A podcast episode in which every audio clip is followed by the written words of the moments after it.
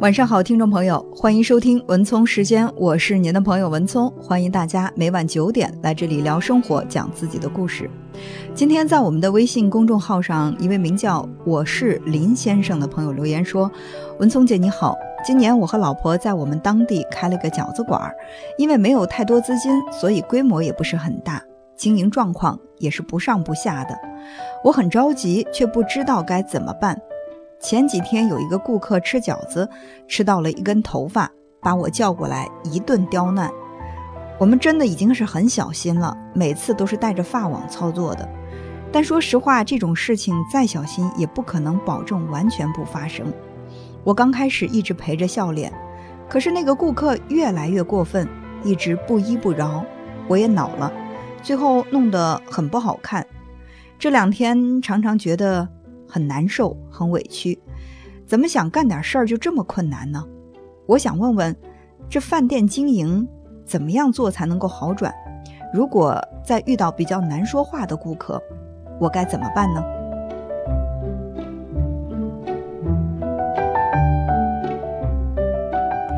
好，非常感谢这位名叫我是林先生的朋友。林先生问的问题特别的具体，对我来说呢是另外一个领域的问题。比如说这个饭店该怎么经营，比如说在为顾客提供服务的时候碰到了一些难说话的顾客，我们该怎么去面对和处理？第二个问题对我来说相对简单一些。至于说怎么搞经营才能够让饭店的生意红火起来，呃，我很难给你一些技术层面的指导。无非也是从意识层面，我们来共享一些好的文章、好的故事，也许能够打开你的思维。那接下来我们来一起听听这个小小的马戏团，看似不赚钱，又是怎么赚的盆满钵满的。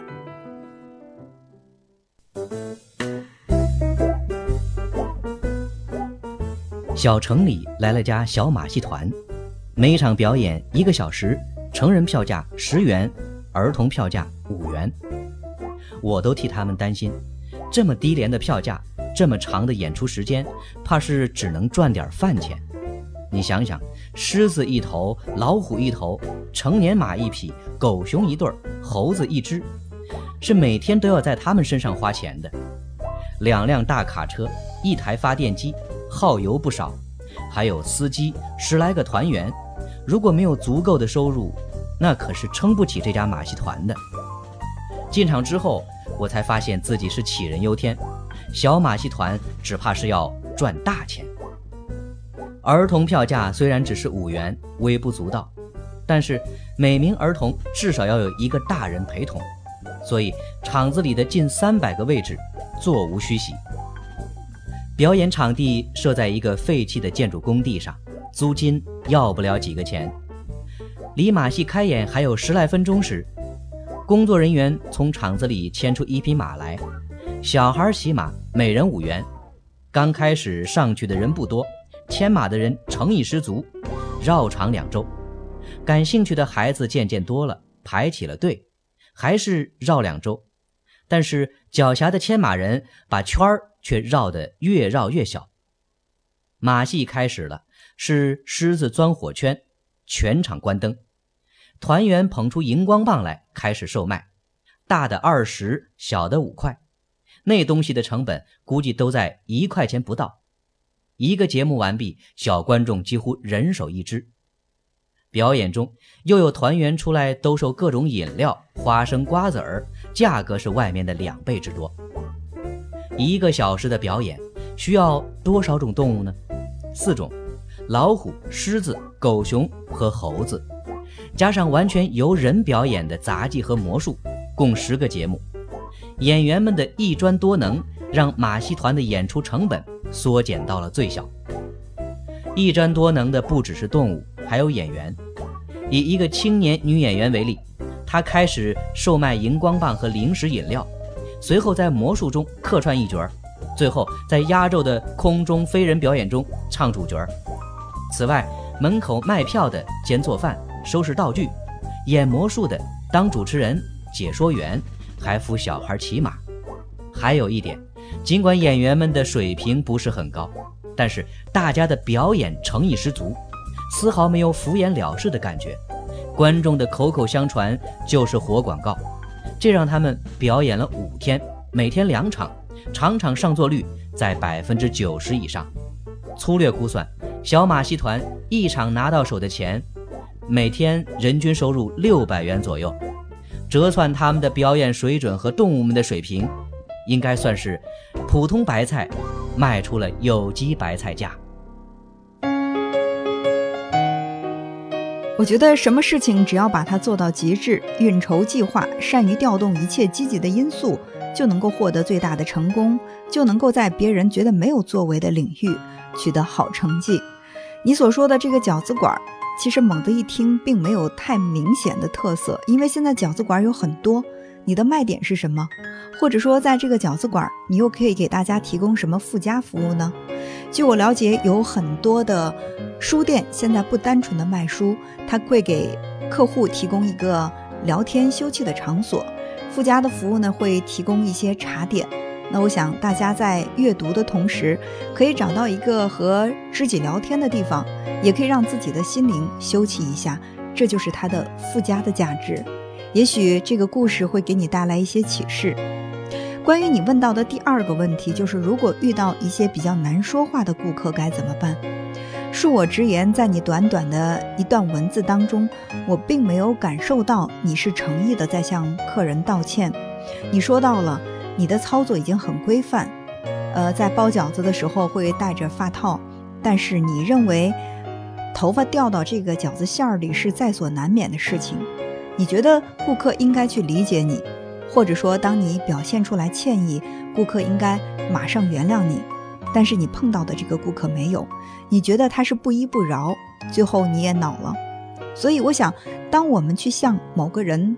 道歉的时候，你的态度够不够真诚？你是否真正认识到了自己的错误给对方带来的损失或者是伤害？这个非常重要。如果说你的顾客从你道歉的态度当中没有感受到你的真诚，他会觉得自己再次受到伤害，刁难你可能也是在所难免的了。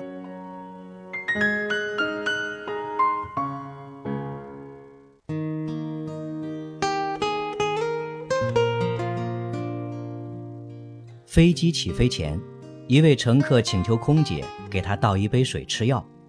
空姐很有礼貌地说：“先生，为了您的安全，请您稍后片刻，等飞机进入平稳飞行之后，我会立刻把水给您送来。您说好吗？”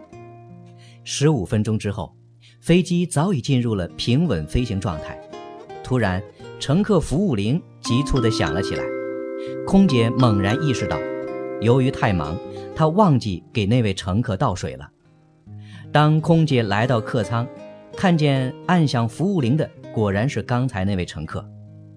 她小心翼翼地把水送到那位乘客跟前，面带微笑地说：“先生，实在是对不起，由于我的疏忽，延误了您吃药的时间，我感到非常抱歉。”这位乘客抬起左手，指着手表说道：“怎么回事啊？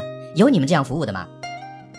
空姐手里端着水，心里感到很委屈，但是无论她怎么解释，这位挑剔的乘客都不肯原谅她的疏忽。接下来的飞行途中，为了补偿自己的过失，每次去客舱给乘客服务时，空姐都会特意走到那位乘客面前，面带微笑地询问他是否需要水，或者是否需要别的什么帮助。然而，那位乘客余怒未消。摆出一副不合作的样子，并不理会空姐。临到目的地前，那位乘客要求空姐把留言本给他送过去。很显然，他要投诉这名空姐。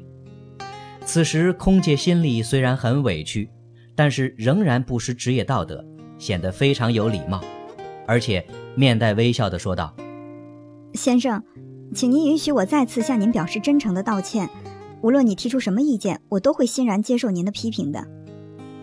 那位乘客脸色一紧，嘴巴准备说什么，可是却没有开口。他接过留言本，开始在本子上写了起来。等到飞机安全降落，所有的乘客陆续离开之后，空姐本以为这下完了，没想到等他打开留言本，却惊奇地发现，那位乘客在本子上写下的。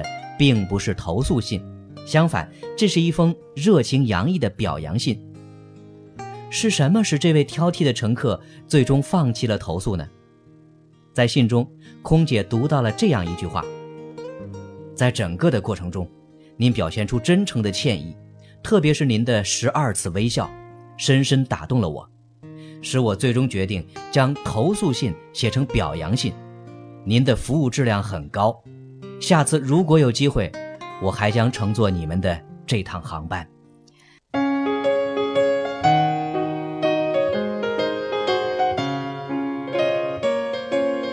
在这个故事当中的乘务员，虽然因为疏忽而怠慢了那位挑剔的顾客，却因为他以后多次的道歉和不懈的弥补，最终不仅得到了那位顾客的谅解，而且还赢得了顾客的表扬。我们都知道，在工作当中难免会出现一些失误，但是出现失误，我们首先想到的是自己的错误在哪里，同时给对方带来的损失在哪里。要把这些明确的向对方表明。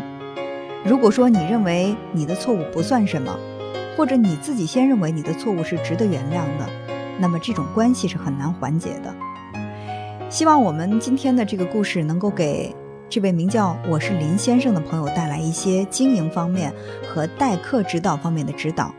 呃，如果说能够转换自己的服务意识，也许小店的生意就会如你所愿。越来越好。